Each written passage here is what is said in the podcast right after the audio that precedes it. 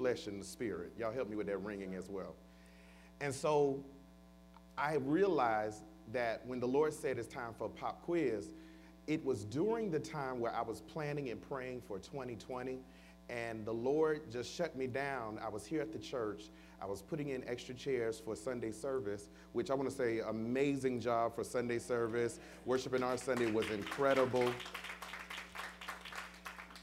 And um, I was putting in chairs, and the Lord just spoke to me, and He said, It's time to go back to discipleship. And I was like, Lord Jesus, we went through four months of that. Good God.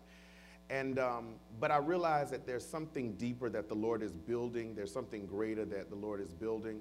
And anytime you move from subjects like uh, finances and relationships, and you start hitting real spiritual issues, um, it creates this dynamic where there is a, um, a resistance to it. So I need you to touch your neighbor and tell your neighbor, say, neighbor, I need you to open up and receive the word on tonight. All right. Um, Mark the, uh, the eighth chapter, the Mark the ninth chapter. Um, now you're going to take out your pen, your pad. There is no scripture on the screens. Y'all know how we do discipleship around here. You got to get in this word. Amen. So get your Bibles. Mark the ninth chapter, verse number 42. And I'm going to be teaching on radical discipleship. Radical discipleship. Mark the ninth chapter, verse number 42. Now, I, I'm not going to lie to you. I was like, Lord, we're going to start here. When you see this scripture, Jesus, help us tonight. Mark the ninth chapter, verse number 42. If you have it, say amen. Amen. amen. It's not enough of y'all saying amen. Mark the ninth chapter, verse number 42. I'm going to wait on you. Praise the Lord. Mark 9, verse number 42. You got it? okay. Some of y'all had it. You was just trying to read it before I started reading it. Here we go. Mark the ninth chapter, verse number 42, and concluding at verse number 50. If anyone causes one of these little ones, those who believe in me, to stumble, it would be better for them if a large millstone were hung around their neck and they were thrown into the sea. If your hand causes you to stumble, cut it off. It is better for you to enter life maimed than with two hands to go to hell, where the, where the fire never goes out. And if your foot causes you to stumble, cut it off. It is better for you to enter life crippled than to have two feet and be thrown into hell. And if your eye causes you to stumble, pluck it out. It is better for you to enter the kingdom of God with one eye than to have two eyes and be thrown into hell where the worms that eat them do not die and the fire is not quenched. Everyone will be salted with fire. Salt is good, but if it loses its saltiness, how can you make it salty again? Have salt among yourselves and be at peace with each other. I need you to say, Help us, Lord, tonight. All right, um, this text is rough. This is Jesus talking. It is a graphic terminology and, it's and dramatic acts that he is talking about. It is severe warnings and violent threats that he's basically giving. But it is also a passage about, about radical discipleship. Jesus is calling us, you and I, into radical discipleship, not discipleship that is safe and vague. Because now we live in a time where Christians are trying to be safe and vague amongst a world that is anti God. But in a time of superficiality, Jesus wants our discipleship experience to be a radical one. What is the definition of radical? A word that refers to something that is fundamental and fanatical, something that is intrinsic and intensive, something that is essential and extreme. I'm going to say all that again. Radical refers to something that is fundamental and fanatical, something that is intrinsic and intensive, and something that is essential and extreme. It is a great word to use for discipleship. Why? Because discipleship is something that is fundamental and fanatical, intrinsic and intensive, essential and extreme. And being radical is nothing new to Jesus. Jesus comes and he makes a lot of statements that's very out the box and very radical. Jesus' ministry has been evangelistic he's been reaching out to people, but it's not the idea of reaching out to people that you and I have that, you know, he's just this little, this man that got the little lamb in his hand and he looks all nice and he got the children around him and he's teaching Jesus loves the little children, all the children of the world. That is the mindset that we have of Jesus. But Jesus was radical. He was inviting people into the kingdom of heaven, into a realm of salvation. What is that? They didn't know what that was. He was asking them, watch this. He said, Listen, come, repent of your sins, believe in me, receive forgiveness and eternal life. What you mean, receive forgiveness? You, a man just like me, gonna tell me to receive forgiveness? I need forgiveness from you?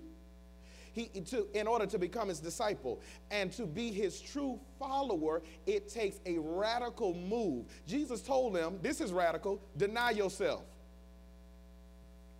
You mean I got to say no to myself? I've been saying yes to myself my entire life. I want ice cream? Yes. I want a relationship? Yes. I want to sleep around? Yes. I want to smoke weed? Yes. Uh huh. Yes. You've told, you and I have told ourselves yes all our lives. And Jesus shows up and says, Hey, if you're going to be my disciple, deny yourself. He even goes even further than that. We've read this before, where he tells them, listen, you got to be also willing to forsake all family ties and earthly relationships. If you got to forsake your mother and father to follow me, then do what you got to do. Is that not radical? He told them, in order to follow me, you must be willing to forfeit your own money and even your own plans and your future that you got for yourself. He literally tells them, listen, I don't care what plans you think you got, surrender them all to me. See how quiet it got? Because this is the Jesus we don't like. We want the Jesus that say you're forgiven and all your sins are passed away and you are new creation in Jesus Christ and everything is wonderful and you are tiptoeing through the tulips and you're in the land of milk and honey and overflow is coming my way, but ain't nothing coming your way and you still disobedient. Okay, so so we gotta we gotta deal with the radicalness it, it, Jesus comes with the message, watch this. He says, give up control of your life. You know, this is radical when he says, watch this, give up control of your life, die, or even crucify.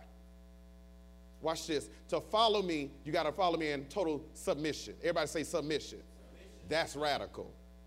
Because discipleship of Jesus Christ, being a disciple of Jesus Christ, is radical. And the text we read is consistent with this radical call. In the, when Jesus makes this statement, I need you to understand this.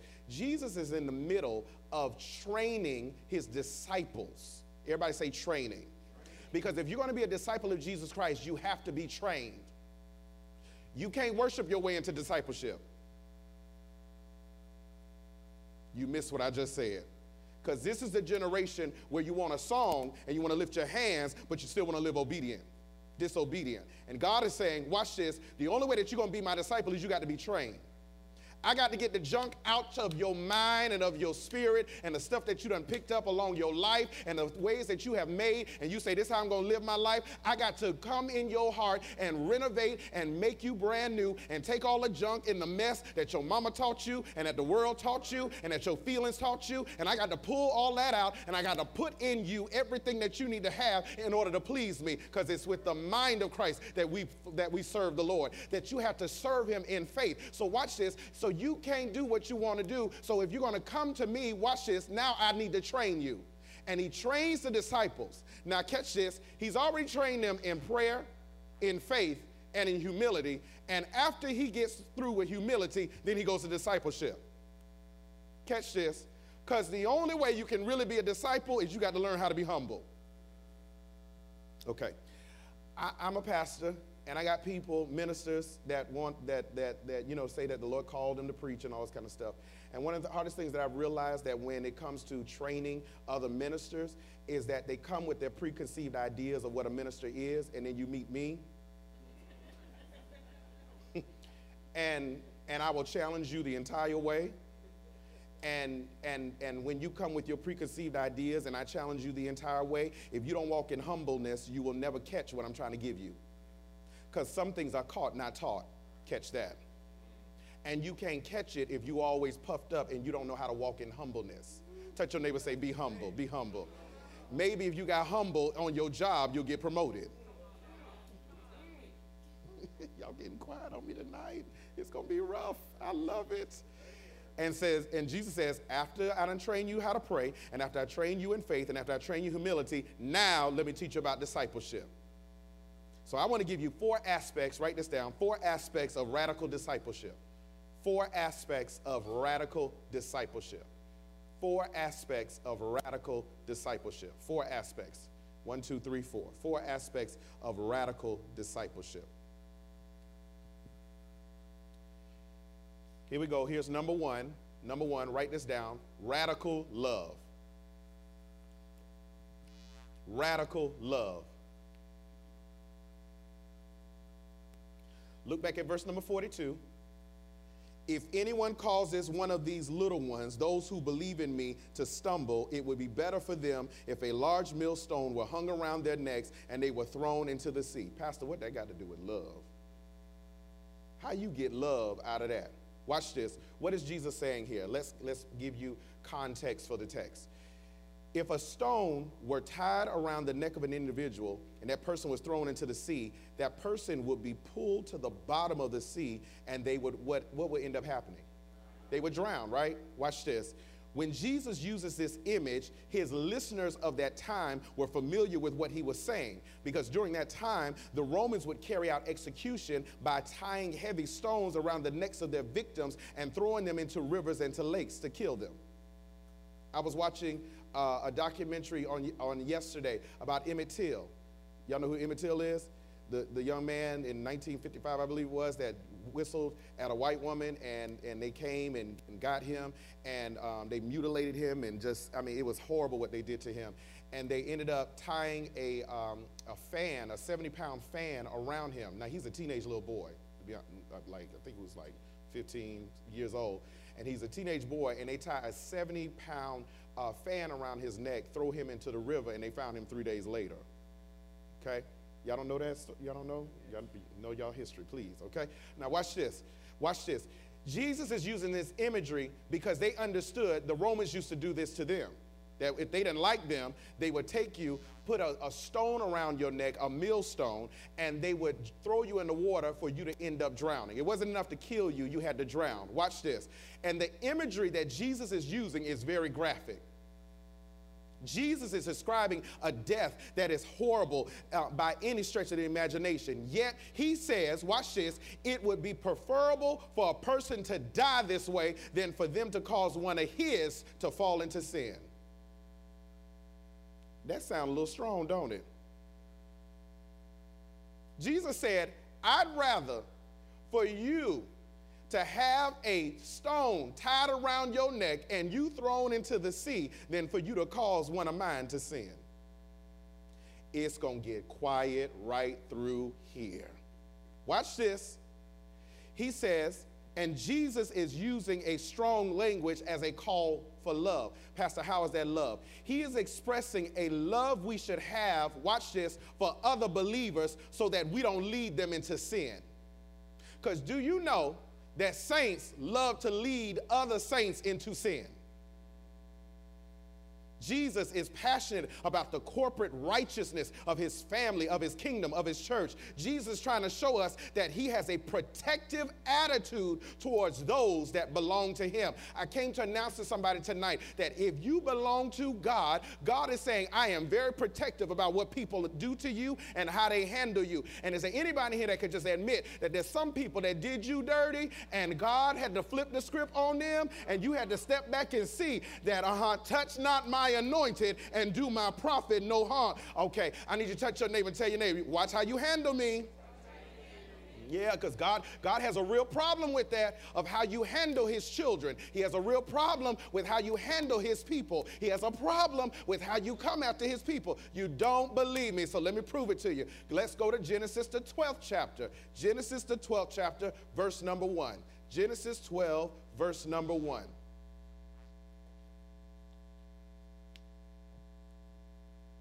Keep your Bibles open because we're going to walk through it on tonight. Genesis 12, verse number 1. If you don't know where Genesis at, we talk to me after church. Amen. Amen. Genesis, Genesis, that means the beginning. Praise to God. Genesis 12, verse number 1. If you have it, say amen. I knew y'all would say it strong there. Uh, Genesis 12, verse number 1. The Lord has said to Abram, Go from your country, your people, and your father's household to the land I will show you. I will make you into a great nation. Watch this. And I will bless you, and I will make your name great, and you will be a blessing. Here it is, verse number 3. I will bless those who bless you, and whoever curses you, I will curse. And all peoples on earth will be blessed through you. I need you to see this. This lays the foundation for a principle that if you harm God's people, catch this, harm will come to you. I know this is a reality that we don't like to face because we want to think that everybody's on equal playing ground. But I came to let you know that because you belong to Jesus Christ, there is a favor that rests on you that if anybody come after you, God going to have to deal with them. And is there anybody here that say, I ain't got to fight the battle because the battle is not mine, it belongs to the Lord. He will fight for me. I ain't got to fight. Oh God, if you bless God's people, blessings will come to you. Come on, let's go. Zechariah 2 and 8. Zechariah 2 and 8. Oh, y'all gonna find scripture tonight. Zechariah 2 and 8. Bless you. Or coughing or whatever that was. Zechariah 2 and 8. like, that's an extended sneeze. Jesus. Zechariah 2 and 8. You hear this all the time, you just didn't know where it was.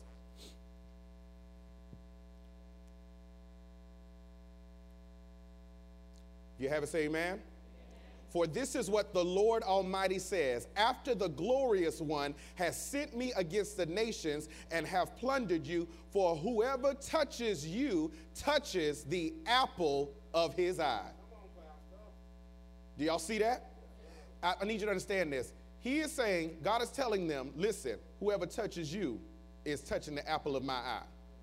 God saying, watch this, my people are the apple of my eye. Now, what does that mean? The apple of my eye is actual the center of my eye. What it means is that when you touch those that belong to me, catch this, you are actually poking the center of God's eye.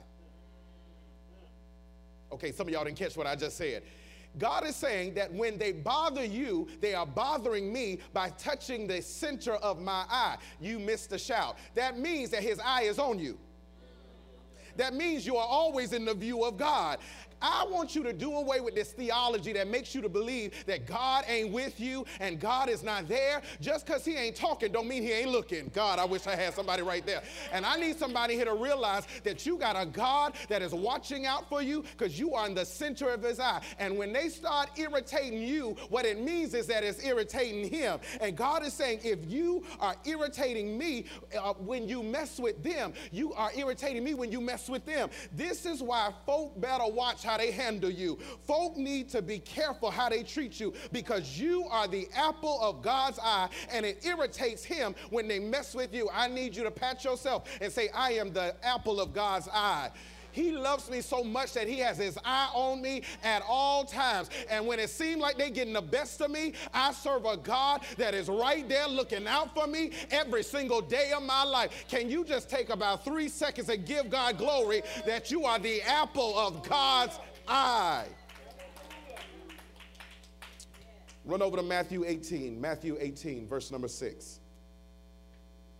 Matthew 18, verse number 6.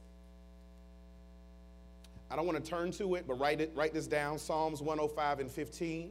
Psalms 105 and 15. Write that down. Psalms 105 and 15. I'll read it for you. Psalms 105 and 15. Do not touch my anointed ones, do my prophets no harm. That's where it's at. Okay? Psalms 105 and 18. Matthew 18, verse number 6. Matthew 18, verse number 6. If you it, say amen.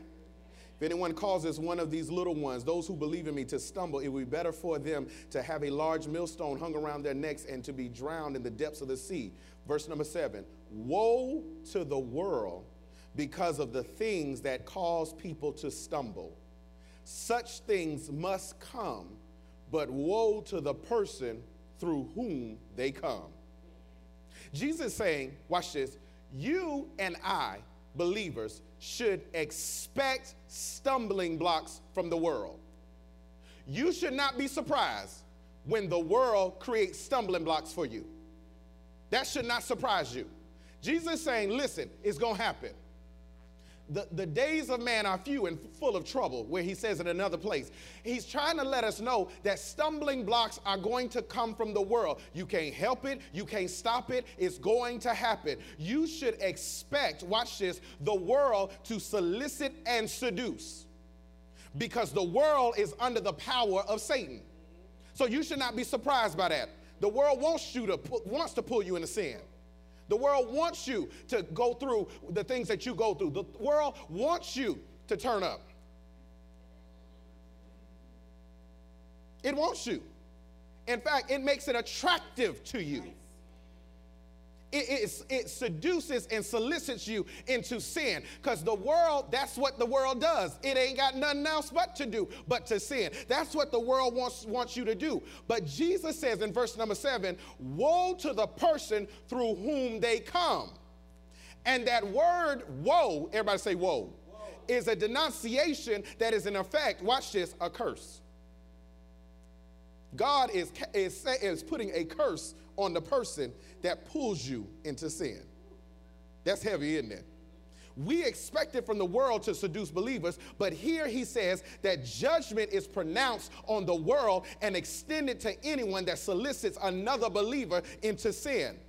Okay, uh, let me break this down because I've been struggling with this and I need to kind of lay the foundation for this on tonight. So I need y'all to kind of stay with me and it's going to hurt, and you just say ouch and receive it, okay? Um, I'm not going to come to church and act one way in church, but then get with you one on one and expose you to my sinfulness in order to find an ally in the places that I'm undisciplined.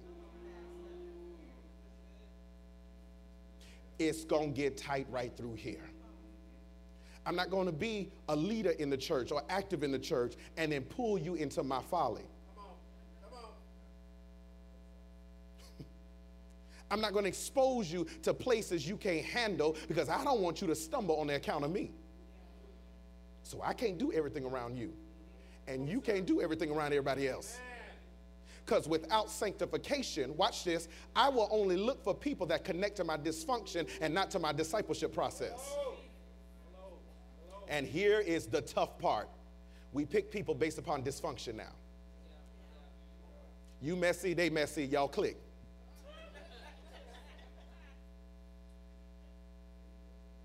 You horny, they horny, y'all. Mm-hmm.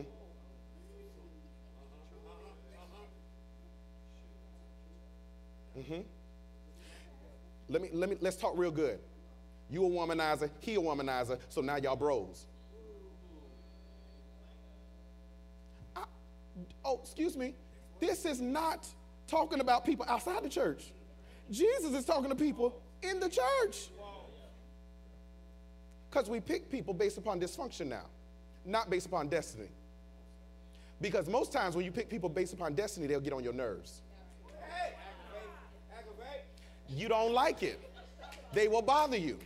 Why? Because they are going to push you to your better self, not to your worst self. And anytime you surround yourself with people that allow you to be dysfunctional, you have hooked up with Satan himself.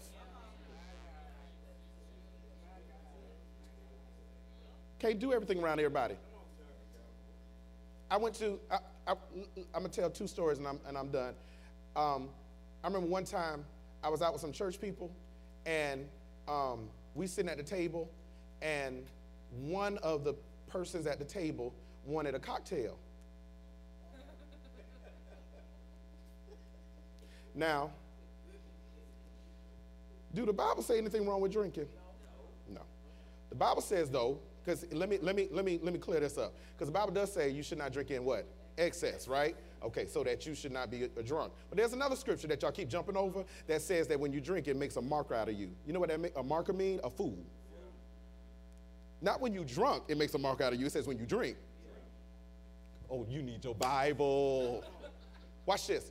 So, so I'm not going to tell you you ain't supposed to drink. What I am going to say is you need to watch mixed company. Because everybody can't handle everything. I can't go out and be at the restaurant with y'all and I'm talking about bring me something to, no, no. Because come Sunday, you're going to be looking at me cross sided. And when I say, Thus saith the Lord, all you're going to think about is that was Pastor sitting there drinking real good. Are y'all seeing what I'm saying? Okay? Every, you can't do everything with everybody because everybody is not on the same level of maturity. And the problem with the saints and why we are losing our effectiveness in the, in the world is because now we're doing everything with everybody and there's no limits anymore. It used to be a time there was a standard of righteousness. It's going to get tight right through here. You wasn't coming up in my grandmother's uh, uh, house and talking about, um, I'm finna bring me uh, some cool, wine coolers. She wouldn't even play wine coolers. Get them spirits out my house. Because there had to be a standard of righteousness if I'm going to call myself a child of God. It's getting tight right through here. And the problem is, Jesus is realizing that we are, are being a detriment to his kingdom, to his church, to his family, because we are allowing any and everything to happen, and we're, and we're using the veil of grace as if it's okay. And here's what the world tells you you know, we all got issues, we all struggle. Yeah, we all struggle, but here's the reality you don't have to show your struggle to everybody because everybody can't handle your struggle. You're too open. You're too open. Let me be pastor just for a minute. I know we got visitors in here, but I'm be pastor in here. Some of the people that were ran up out of this church was because they hooked up with people that were undisciplined and undiscipled. And they experienced God through you, and your God looked janky.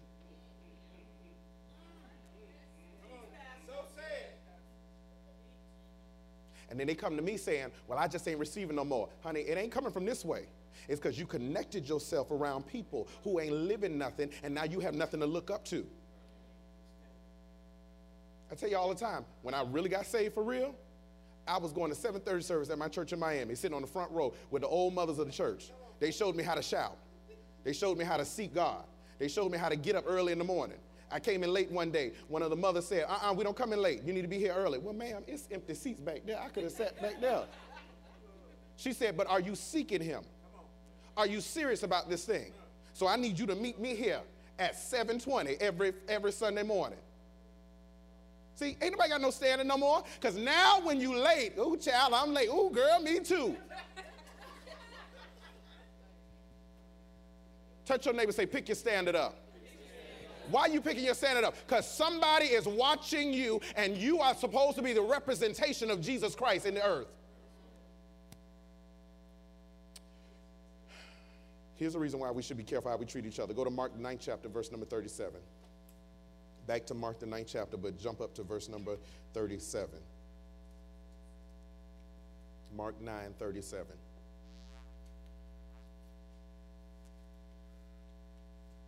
You have to say amen? Whoever welcomes one of these little ones in my name welcomes me, and whoever welcomes me does not welcome me, but the one who sent me. Catch this. Jesus is saying that Christ lives in every believer. You believe in Jesus Christ, you have the Holy Ghost on the inside of you, Christ lives on the inside of you, right? And as a result, how you treat a believer is actually how you treat Christ. How can you be mean to the person that you see every day, but say you love a God that you ain't never seen? Okay? How you treat Christ is how you treat God. You can't isolate the believer from Christ. You can't solicit, you can't isolate the believer from God the Father because he dwells in that believer. So Jesus says, be careful how you treat one another, be, uh, another believer, because how you treat them is how you treat me. That's heavy, isn't it? So let me show you on a deeper level how this works. Go to John the 13th chapter, John 13, verse number 20. The gospel according to John uh, 13, verse number 20.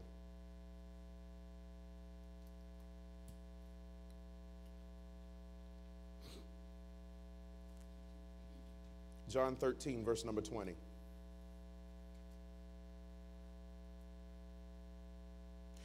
you a say amen.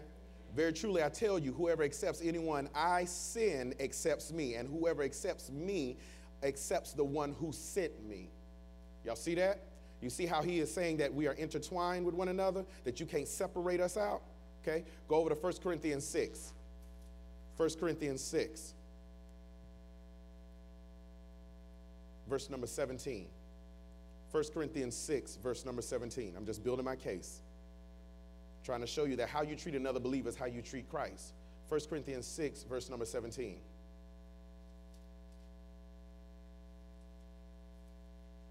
First Corinthians 6, verse number 17. The Bible says, But whoever is united with the Lord is one with him in spirit. Christ lives on the inside of you. So when you, watch this, and Christ lives on the inside of another believer. So I need you to catch this. So how you treat that other believer is actually how you treating Christ. Do you see this? You don't have to turn to it. Galatians 2 and 20. I have been crucified with Christ. I no longer live, but Christ lives in me.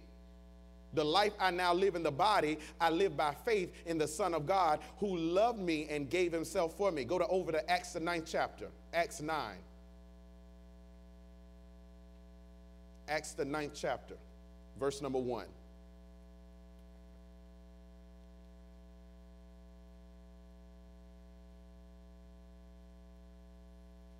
Acts, the ninth chapter, verse number one.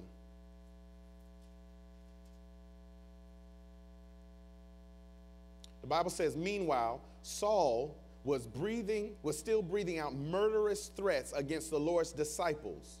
He went to the high priest and asked him for letters to the synagogues in Damascus so that if he found any there who belonged to the way, whether men or women, he might take them as prisoners to Jerusalem. As he neared Damascus on his journey, suddenly a light from heaven flashed around him.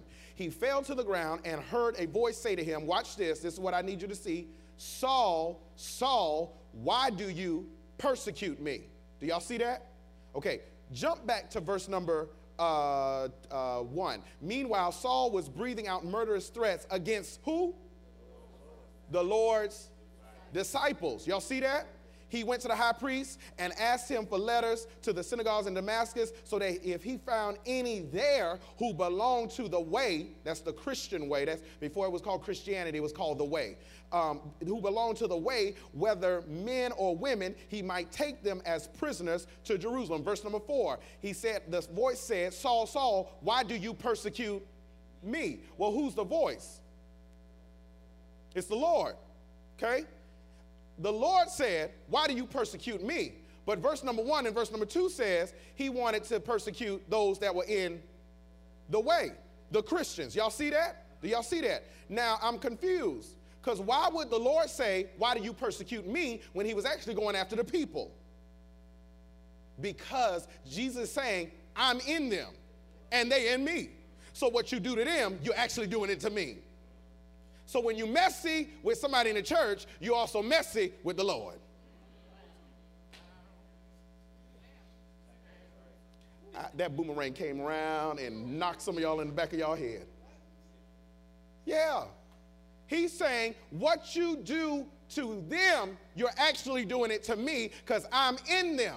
And I don't care how crazy they act, and I don't care how much you don't like them, and I don't care how much they get on your nerves, because I'm here to tell you, church people are crazy, and, they, and sometimes you don't like them too much, and sometimes they will get on your nerves, but there's Christ in you, the hope of glory. And no matter how much I might not like you, there's still Jesus on the inside of you, and I still got to love you, because if I love him, then I got to love you as well.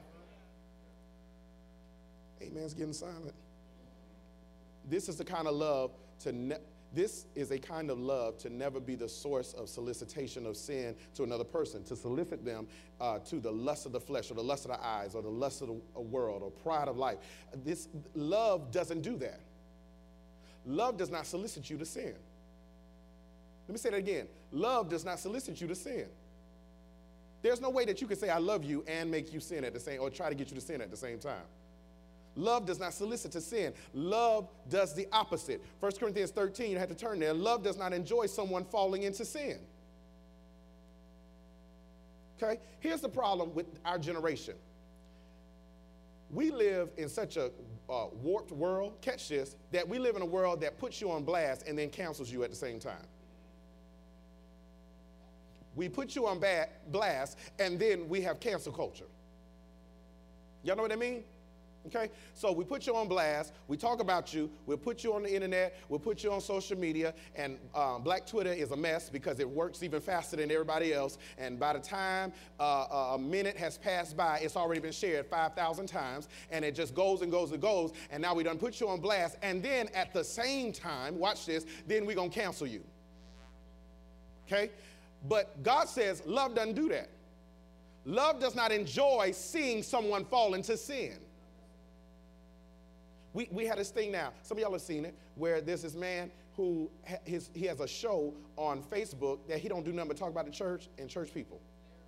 You, I didn't want you to say the name because I don't need them go looking at it. Sometimes you don't tell all the information to the saints because they like to go research stuff, and, they, and then they get caught up because they ain't mature enough to eat the meat and spit out the bones. Watch this. He, his whole platform is to put the church and church people on blast all day long.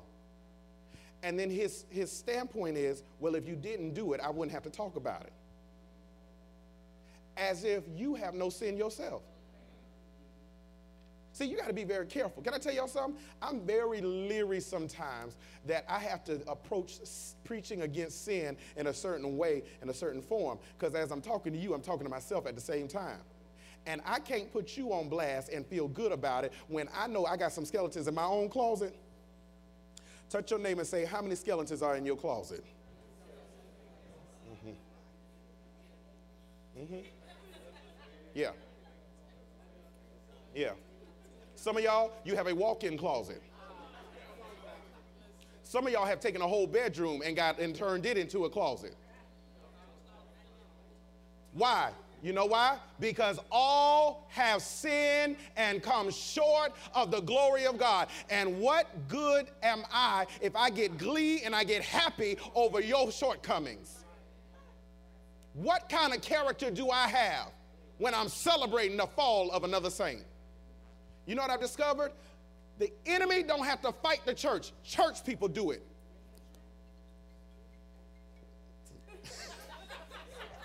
Thought he was going to fall out that chair. the enemy don't have to kill the church. Church people will do, watch this. Church people are the only army that will kill its own wounded.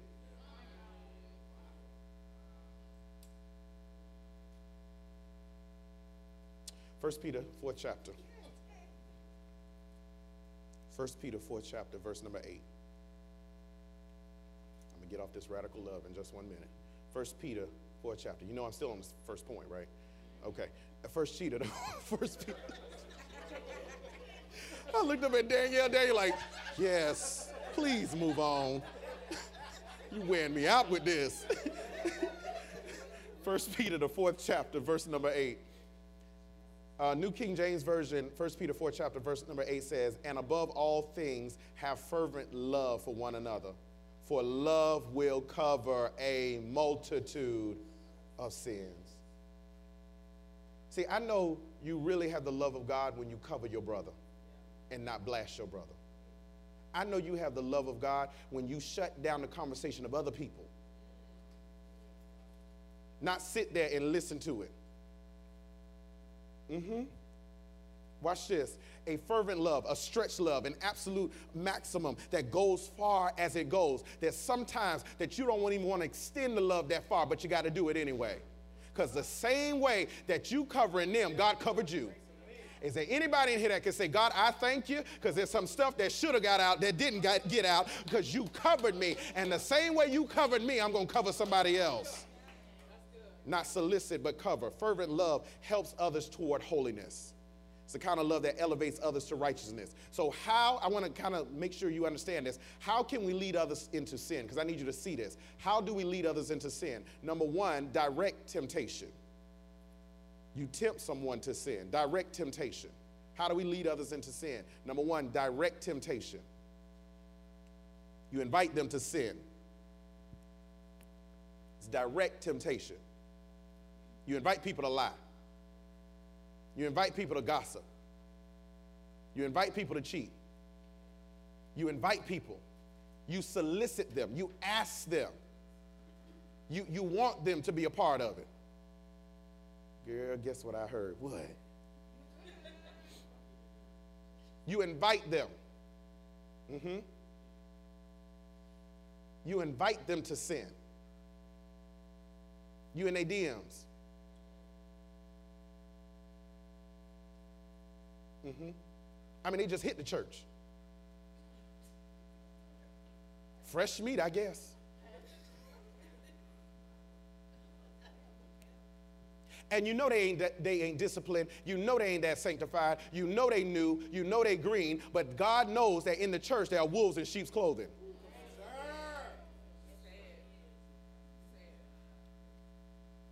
Then I come talking about holiness, and they like, child, please, ain't nobody holy around here. Because they've been screwing you.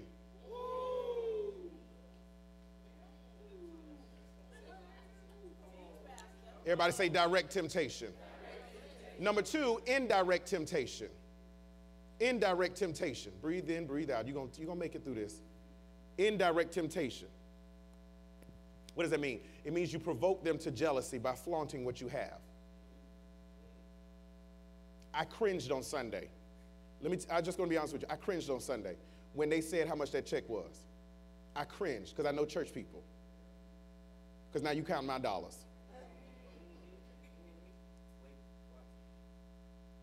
Mm-hmm. I guarantee you at least 65% of y'all did it. Even if you weren't thinking about it or trying, you automatically started counting my dollars. you know, we live in a culture now where the preacher can't be blessed. The preacher got to be poor and hungry, and the people be blessed. And if the preacher ever get blessed, then it's something wrong, and the preacher must be stealing all the money and all this other stuff, right? Okay. Um, and, and, I, and let's be clear, I ain't on that one account. I can't go up to nobody's bank.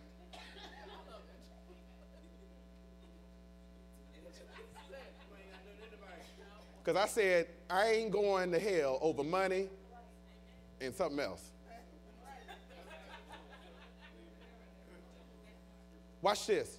But sometimes when you flaunt stuff, you are pushing people to into sin. Why? Because here's the thing. It, it, it, it, when you get a new car, maybe you don't need to post it on social media. You, you're provoking them to anger by indifferences or unkindness, lack of forgiveness, overbearing expectations. Here and here's here's I wrote this, so I need you to hear this because I heard you even before you said it. Well, Pastor, I can't control other people's reactions, but you can monitor maturity. Some people ain't mature enough to handle. Y'all hearing what I'm saying? Some things you don't need to post. Some things you don't need to put out there because everybody can't handle it because everybody's not that mature. Do you get that? Everybody can't handle everything. And you got to be mature enough to understand that and not put everything on blast because you are indirectly creating temptation. I don't want you to fall because of how God blessed me. I don't want you to fall because of indirect temptation. I don't want to provoke you to anger or indifference. Let's get off of that and let's move to something else. Sometimes you're provoking by anger, by indifference, when, watch this, when you walk in, you know you got a problem with them, they know they got a problem with you, and you walk in and you speak to everybody else but them.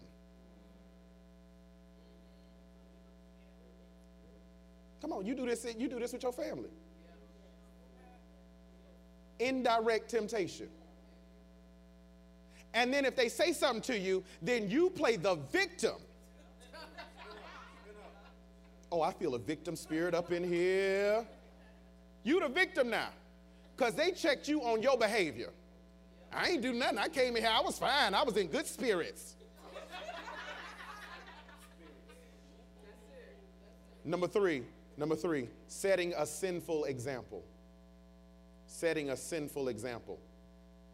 Doing things that people see that are sinful and creating a path that they will follow. me and Winchell went to LA one time, and um, we was on. I was on vacation. He was on vacation, and I have friends in LA, and and I don't care how saved you are. All of us got some friends that ain't saved.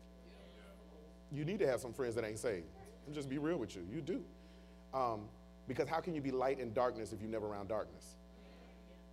We all light. We light up in here but you need to be light in darkness somewhere else. So I have friends that I've known for years, you know, they used to love the Lord. I don't know what happened. They got out to LA and lost their mind. And So we're hanging out and we're having a good time. And Winchell knows I, am your pastor. So I ain't gonna do certain things around you. So when I went to go hang out with my friends, guess what? I left Winchell.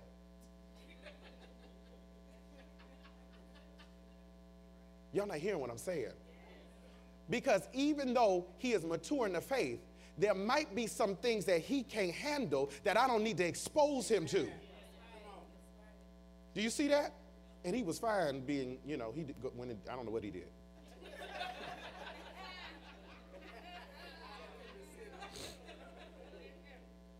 Doing things that people see that are sinful and creating a path that they will follow. You, you flaunt your liberty, like Paul says in Romans 14, which will lead someone else to do the same thing. So, because you know that the forgiveness of God is on your life, you live your life just out there. You know, where sin abound, grace much more abound. I'm just letting grace candle it. But there's somebody watching you, and you're setting a bad example. Let's go deeper. Sometimes you set a bad example for people in your own house. Their conscience has not been liberated to understand the full freedoms in Christ. It becomes a stumbling block and it becomes destructive.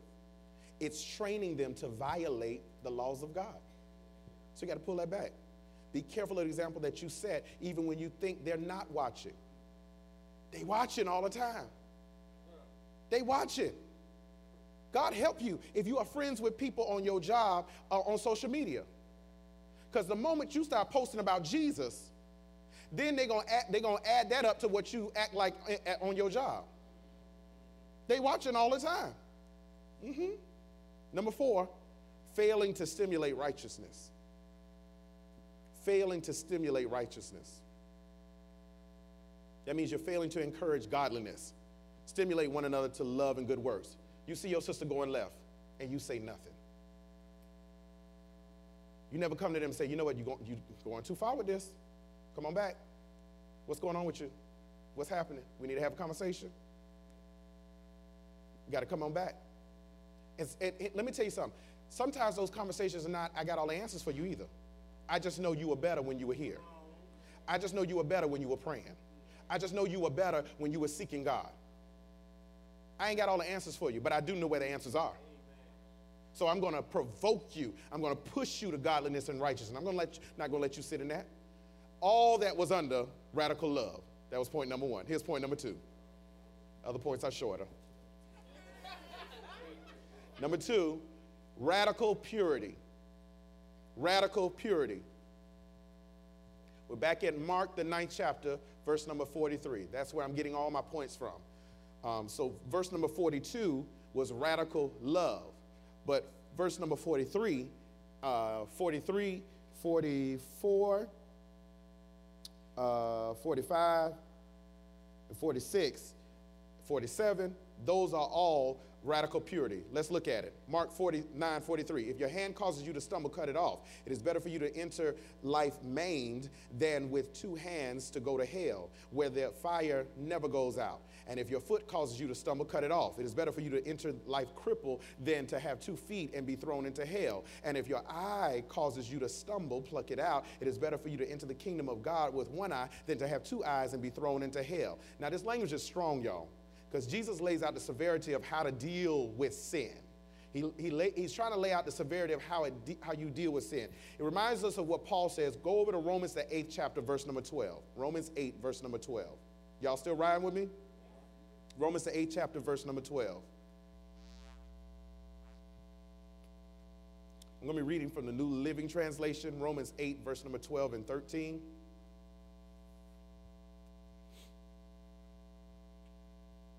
Therefore, dear brothers and sisters, you have no obligation to do what your sinful nature urges you to do. For if you live by it by its dictates, you will die. But if through the power of the Spirit you put to death the deeds of your sinful nature, you will live. What is Paul saying? Paul says you have to force the sinful nature, the sinful flesh, to submit to the Spirit. You got to force it. You got to make that thing act right.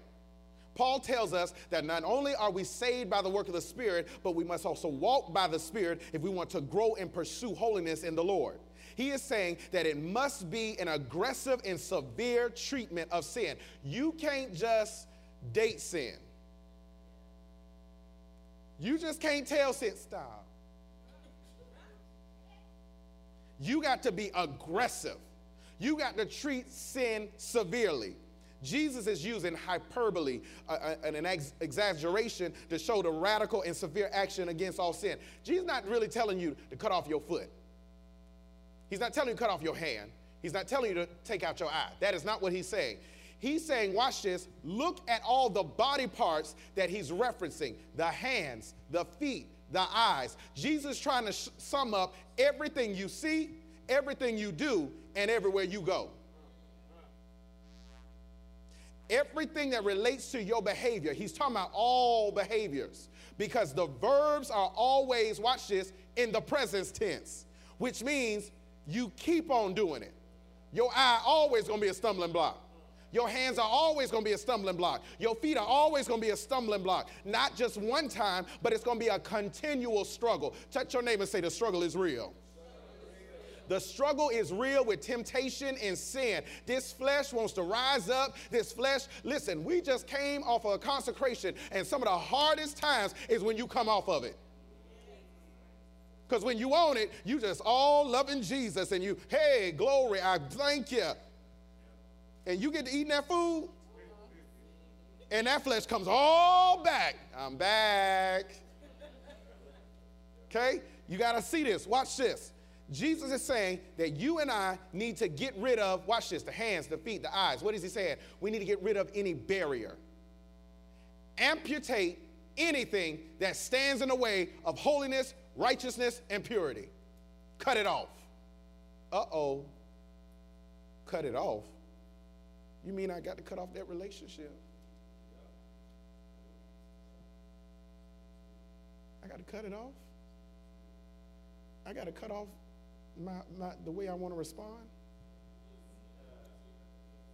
I got to cut it off? I mean, I've, I've had this attitude all my life. And now he says, cut it off, amputate it. Cut it off. He's not calling for physical mutil- mutilation because the person with one eye, one hand, and one leg can sin just as easily than, than a person with both.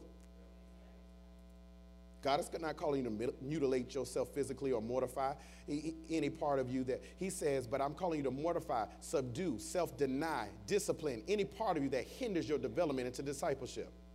It's not about your hands, it's about your heart. It's not about your foot, it's about your heart. It's not about your eyes, it's about your heart. After you see it, what happens in your heart? After you go there, what happens in your heart? After you're around it, what happens in your heart?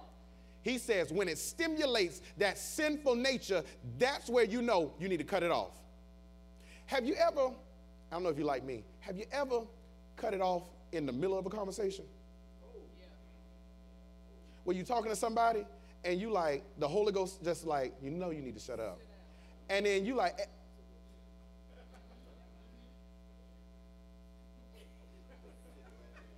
and they looking at you like, you was about to say something? Mm, no. No. Because when you walk in the Spirit, the Spirit has a way of shutting you down. Watch this. Has a way of helping you to shut it down. Thank you for saying that right. Because he ain't gonna make you do nothing.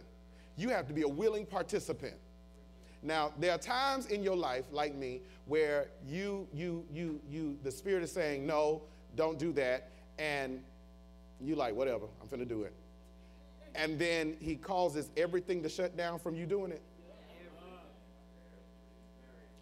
So I was praying about this one day. and I said, Lord, you know, I be trying to live godly. Just not every now and again. Once a quarter, you know, something, you know. And the Lord said to me, and this is for somebody in here, sometimes when you're a danger to yourself, I got to shut down your plans because I got something on you that I refuse to let you abort. I need you to take a moment and thank God for every time He shut you down when you really wanted to. Because you were getting ready to make a mess with your life. And God set, stepped in and shut you down. And watch this. Sometimes He shut you down and you cried over it, but it helped you in the long run. Ooh. Okay, Mark 7, verse number 14. I'm trying to go quickly. Mark 7, verse number 14. Thank you, Lord, for shutting us down. Mark 7, verse number 14.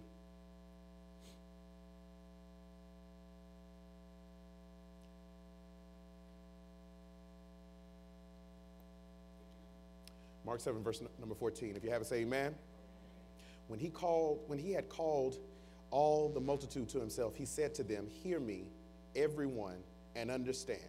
There is nothing that enters a man from outside which can defile him. But the things which come out of him, those things that defile a man, it's not the person that's getting on your nerves that's the problem. It's your anger issue that's already there. It's not the person that's bringing a piece of gossip. It's the gossip sitting on the inside of you. You get that? Okay? Uh, verse number 16, if anyone has ears to hear, let him hear. Verse number 17, when he had entered a house away from the crowd, his disciples asked him concerning the parable. So, catch this. You know, I used to get mad over this. I used to get mad that if I taught something and I asked, Are there any questions? And they asked me no questions. And then they walked away and then they came back and they asked me five million questions. And I'd be like, I asked you, did you have any questions? Why are you coming to me now? And then I read the scripture and I see the disciples did the same thing to Jesus because they were all sitting there. Now they wait till they get in the house and they say, Hey, Jesus, we got some questions. Look at this, verse number 18. So he said to them, Are you thus without understanding also? Do you not get it? Do you not perceive that whatever enters a man from outside cannot defile him because it does not enter his heart but his stomach and is eliminated, thus purifying all foods? And he said, What comes out of a man that defile what comes out of a man that defiles a man? For from within, out of the heart of men proceed evil thoughts, adulteries, fornication murder, theft, covetousness, wickedness, deceit, lewdness, an evil eye, blasphemy, pride, foolishness. Look at your neighbor say, That's all up in here right now. Tap yourself and say, That's all up in here right now. Because mm-hmm. you know what I've discovered? I've learned how to say that I would never do that. Because you don't know what you would do until you triggered to do it. All that's up in here. Verse number 23 all these evil things come from within and defile a man. Jesus say that you cannot do anything to fix the problem by working on the outside. You can't change the person that's getting on your nerves. You can't change how fine somebody is. You can't change how you are being triggered by different people. It is not the outside, it's an inside job.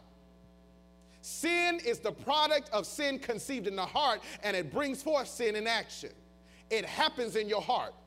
You are drawn out by your own evil lusts and desires. It was already in you. It was already in you. Didn't nobody make you do it? The devil did not make you do it. Cussing was already in you. Lying was already in you. Fornication was already in you. It was there. It's in there.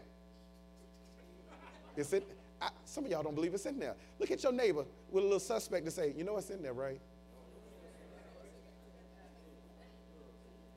It's already in there. It's the inner attitudes that lead to sin. Jesus says the hand, the foot, the eyes to let us know, watch this, that you have to consecrate. You have to, I'm sorry, concentrate on your own purity. He says, pluck out your own eye cut off your own hand, cut off your own foot. Stop trying to amputate everybody else but you. Stop looking at everybody else as if they're the problem. And here's the, here's the dynamic that I'm realizing in this generation. Because the society tells you that you are a better person if you're a victim, people walk around being the victim of everybody else. It's how she came at me. It's what they said. It's how they treated me. And, and my question always is it doesn't matter what they did. Watch this. If it mattered what they did to you, then it means that they control you. That's a heavy revelation in there. So if I can't control myself based upon what you did, that means you control me. Because all you got to do is just pull my string and that reaction is going to come out. You just controlled me. Mm-hmm. Because when a disciple refuses to mortify the flesh, suffering is always tied to sin. The commitment to purity has to be the pursuit of your entire life. The commitment of purity has to be the pursuit of your entire life. After salvation, now you got to continue through the process of sanctification. Mm-hmm. Now, I want you to see this. I want you to see this. Look back at verse uh, chapter 9, verse number, Mark, the ninth chapter, verse number 9. Look back at verse number um, 43. If your hand causes you to sin, cut it off. It is better for you to enter life maimed than with two hands to go into hell. Uh, and if the foot causes you to sin, cut it off. It is better for you to enter life crippled than to have two feet and be thrown into hell. And if your eye causes you to sin, pluck it out. It is better for you to enter the kingdom of God with one eye than to have two eyes and be thrown into. Okay, I think some of y'all enjoyed saying that. Um, hell, right here. Um, I'm going to give you a, a brief uh, teaching on hell, real quick. Hell, right here, when he keeps saying the word hell, is actually translated Gehenna. I don't know if y'all ever heard that word before. Gehenna, G E H E N N A, Gehenna. It is the root word that comes from the valley of Hinnom. Okay, so let me set this up for you. Run over to um, Joshua 15, chapter, verse number 8. Joshua 15, verse number 8. Y'all still riding with me? Okay, I think I'm boring some of y'all. Y'all getting sleepy. Joshua 15, verse number 8. Tell yourself to wake up because I don't want you to be in hell. okay. Joshua 15, verse number 8. Okay? Keep your Bible open because we're going we're gonna walk around real quick so you understand hell um, in this text. Uh, the text says, Joshua 15, verse number 8, then it ran up the valley of Ben Hinnom along the southern slope of the Jebusite city that is Jerusalem. From there, it climbed to the top of the hill west of the Hinnom Valley at the northern end of the valley of Rephaim. Now, stop. Okay. So, Hinnom, uh, Gehenna, or the valley of Hinnom, is actually on the southwest, on the south side, south of the city of Jerusalem. It is on the south of the city of Jerusalem. Gehenna, Valley of Hinnom, is on the south of the city of Jerusalem. It is also the place, I need y'all to hear this, where Ahaz and Manasseh offered human sacrifices before a god called Molech. Okay? Write this down, you don't have to turn to it. In 2 Kings 16 through 21, 2 Kings 16 through 21. I want you to read this at home. And Second Chronicles 28 through 33. Second Chronicles 28 through 33. You will see the story where Ahaz and Manasseh were offering human sacrifices to Molech. Second Kings 16 through 21. Second Chronicles 28 through 33. They were offering human sacrifices in the land of Israel in the valley of Hinnom, Gehenna, valley of Hinnom, south side of Jerusalem. Are y'all with me? Okay. They were doing this to pacify this false deity called Molech, this false god that they were worshiping called Molech, a practice where they would sacrifice, watch this, babies to this false god called Molech. The prophets denounce this. The prophets of God come along and they denounce this and they say, hey, y'all need to stop doing this. Jeremiah, write this down Jeremiah 19 and 6. Jeremiah 19 and 6. Jeremiah the prophet comes along and renames the place, okay? And he calls it the Valley of Slaughter, okay? Or the valley of Topheth, T O P H E T, Topheth, okay? I need y'all to stay with me. South side of Jerusalem, valley of Hinnom. Prophet comes along, they were sacrificing the babies, and prophet comes along and say, hey, y'all need to stop doing this. And he renames the place, and he calls it the Valley of Slaughter or the Valley of Topheth. Topheth means drum. And historians believe the reason why he called it the Valley of Topheth or drum is because historians believe that drums were beaten, watch this, to drown out the screams of the burning babies. Prophet comes along, says, No, we changed the name of this, but I need y'all to remember what happened here. Y'all got to stop all this foolishness, come back to the true and living God. Y'all are worshiping this Molech, and he ain't getting you nowhere, and y'all killing babies. Watch this. King Josiah comes along in 2 Kings 23 and 10. 2 Kings 23 and 10, and shuts down that place to return the people of God back to God and not the false gods. 2 Kings 23 and 10. Josiah King Josiah comes along and turns the place into a garbage dump. Where, watch this, what do you do with garbage? You burn it. So for 24 7, there was a burning fire consuming the garbage. Okay, hell, Gehenna, uh, south side of Jerusalem, valley of slaughter or Topheth, which means drums. Okay, then King Josiah comes along and says, Nope, no more offering nothing there. Now we turn into a garbage heap. And what do you do with garbage? You burn it. So there on the south side of Jerusalem was a burning that happened 24 7, which is where we get the word hell from. I had to go through all that to get you to see that. An unquenchable fire. That is why Jesus says in verse number 48 that the fire never ceases and the worms never die. Jesus says, either you deal radically with your sin or get ready for torment and the torture of hell. He's using imagery here. He's trying to get you to see the importance of this because they would understand when he said hell, Gehenna, what he exactly was talking about. Watch this.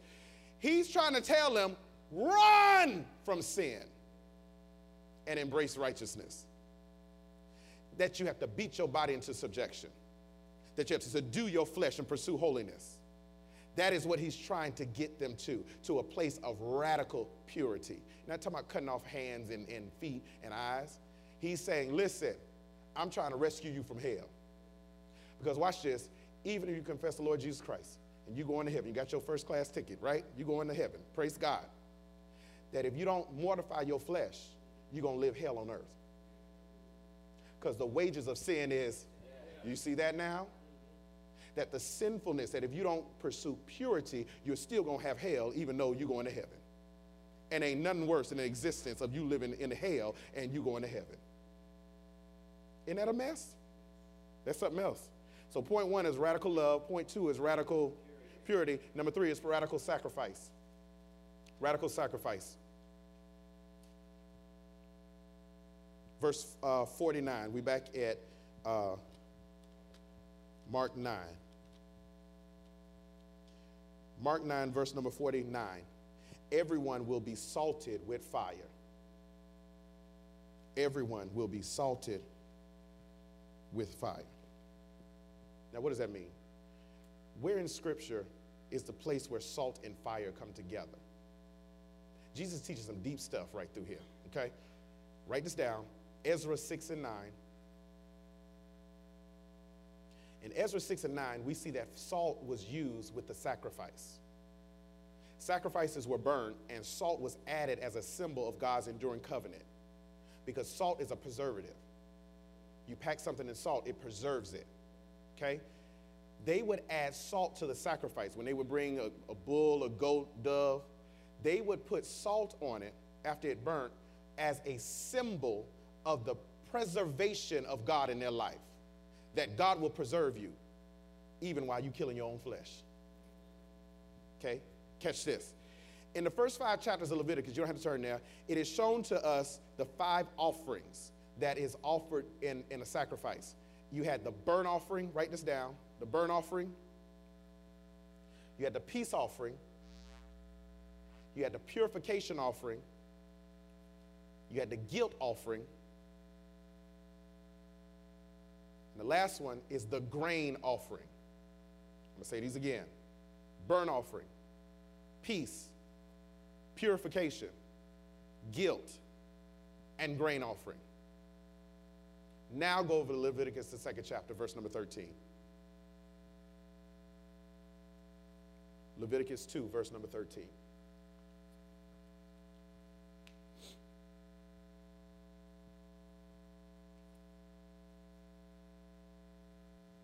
Walking in weeds tonight. So these offerings were offered before the Lord in a sacrifice. They're given to the Lord, um, most of them for atonement. So you know, before Jesus, what they would they, what they would have on the Day of Atonement, they bring the sacrifice. Um, they would offer the best of the best, okay, and they would burn it up before the Lord because in order for something to live, something had to die, okay? And so they would offer up a sacrifice and they would have to do this over and over and over and over again um, so that God would be pleased with them and the wrath of God would not consume them, okay?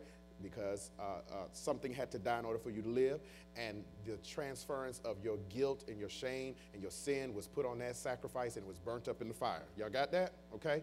But in Leviticus 2, verse number 13, uh, y'all there? Look what it says. In every offering of your grain offering, you shall season with salt.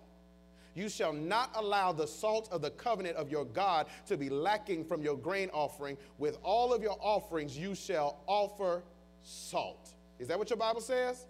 Okay, so he says specifically with the grain offering, you need to add salt to that.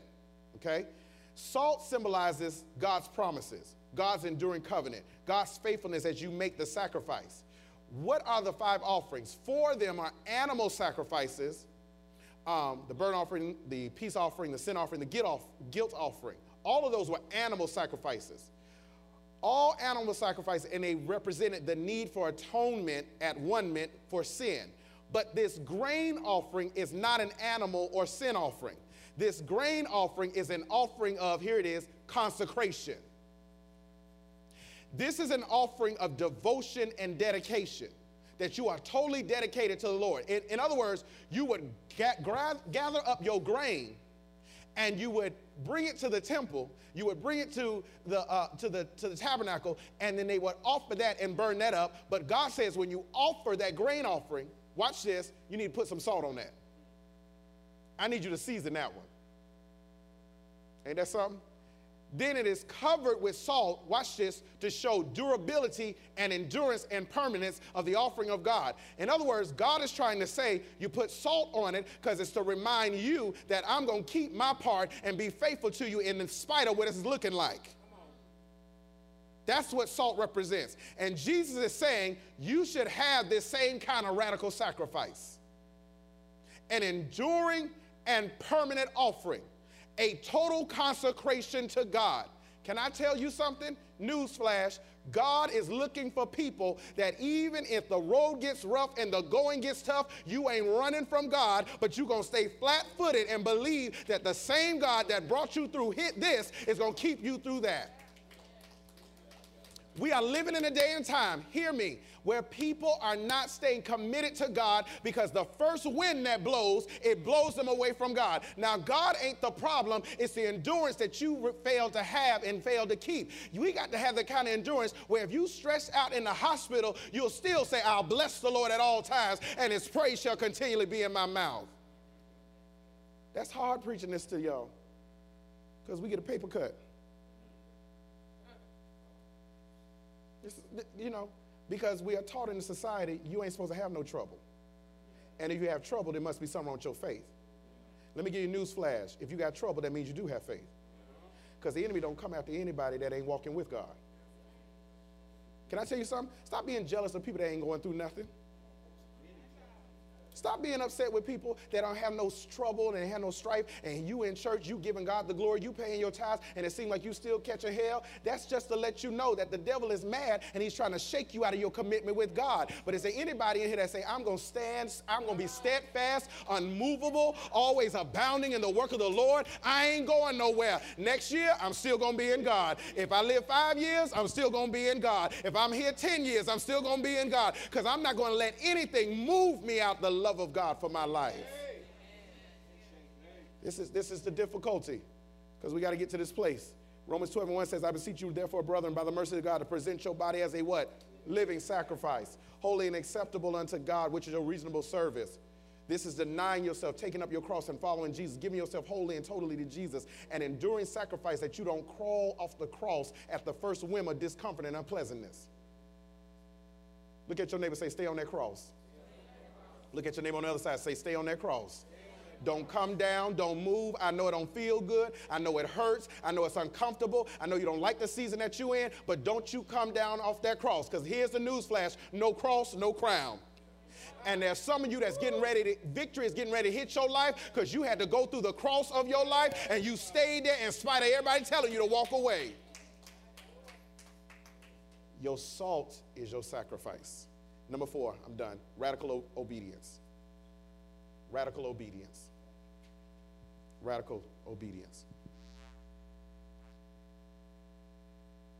Verse number 50 of our text says, Salt is good, but if it loses its saltiness, how can you make it salty again? Have salt among yourselves and be at peace with each other. Now, this thing messed me up. Jesus saying, when the salt isn't salty, what do you salt the salt with?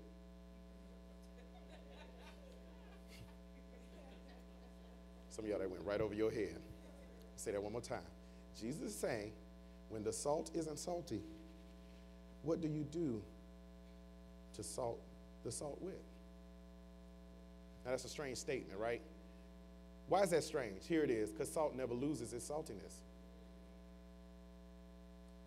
Salt never loses its saltiness. I don't care what you do to it. Salt will never lose its saltiness. Remember one time I told y'all this. My mama was pregnant with my brother, and her taste buds was off, and she called herself making macaroni and cheese, and she put so much salt in it that I promise you, my blood pressure went out the roof in one bite. It was so much salt in that. And my, my mother, her taste buds were off. Watch this. And no matter what you do to it, it's still going to be salty. Because salt does not lose its saltiness. It's a stable property. It does not lose its taste over a long period of time. So, what does Jesus mean when this salt loses its saltiness? Historians tell us that there were several kinds of salt that they had properties that made them impure. Catch this. In other words, what happens is it mixes with other things that would over time lose its saltiness because of what's it, what it's mixed with. Okay. Jesus is saying that salt is good, but it's only good if it's unmixed. Jesus saying you are the salt of the earth. Right? Y'all remember that scripture? You are the salt of the earth. You bring the saltiness to the earth. That doesn't mean saltiness in, in a bad connotation. It means you bring, bring flavor to the earth. But what happens when salt loses its saltiness? What happens when you, as a Christian, are no longer effective? That's what he's saying. How do you get salty all over again? How do you get your passion back? How, how, do, you, how do you get your fervor back? How do you get that desire back? Because let me tell you something, I don't care how long you've been saved, every person will go through a season where you just don't feel God like you used to. You don't get goose pimples. You don't, you know, you don't, it, doesn't, it don't run up your spine. You see somebody else running all over church. You standing like, I don't feel nothing. And you wondering yourself, am I off with God? Watch this. Sometimes you got to learn that you will lose your saltiness. Here's the, here's the revelation. Because maybe you done mixed it with something else. And it is now diluting your own saltiness. Mm-hmm. You, you mixed it. You hang around with somebody your relationship with somebody. You, you, you, you now, watch this, you used to have a little bit of hip hop, now you listen to it all the time.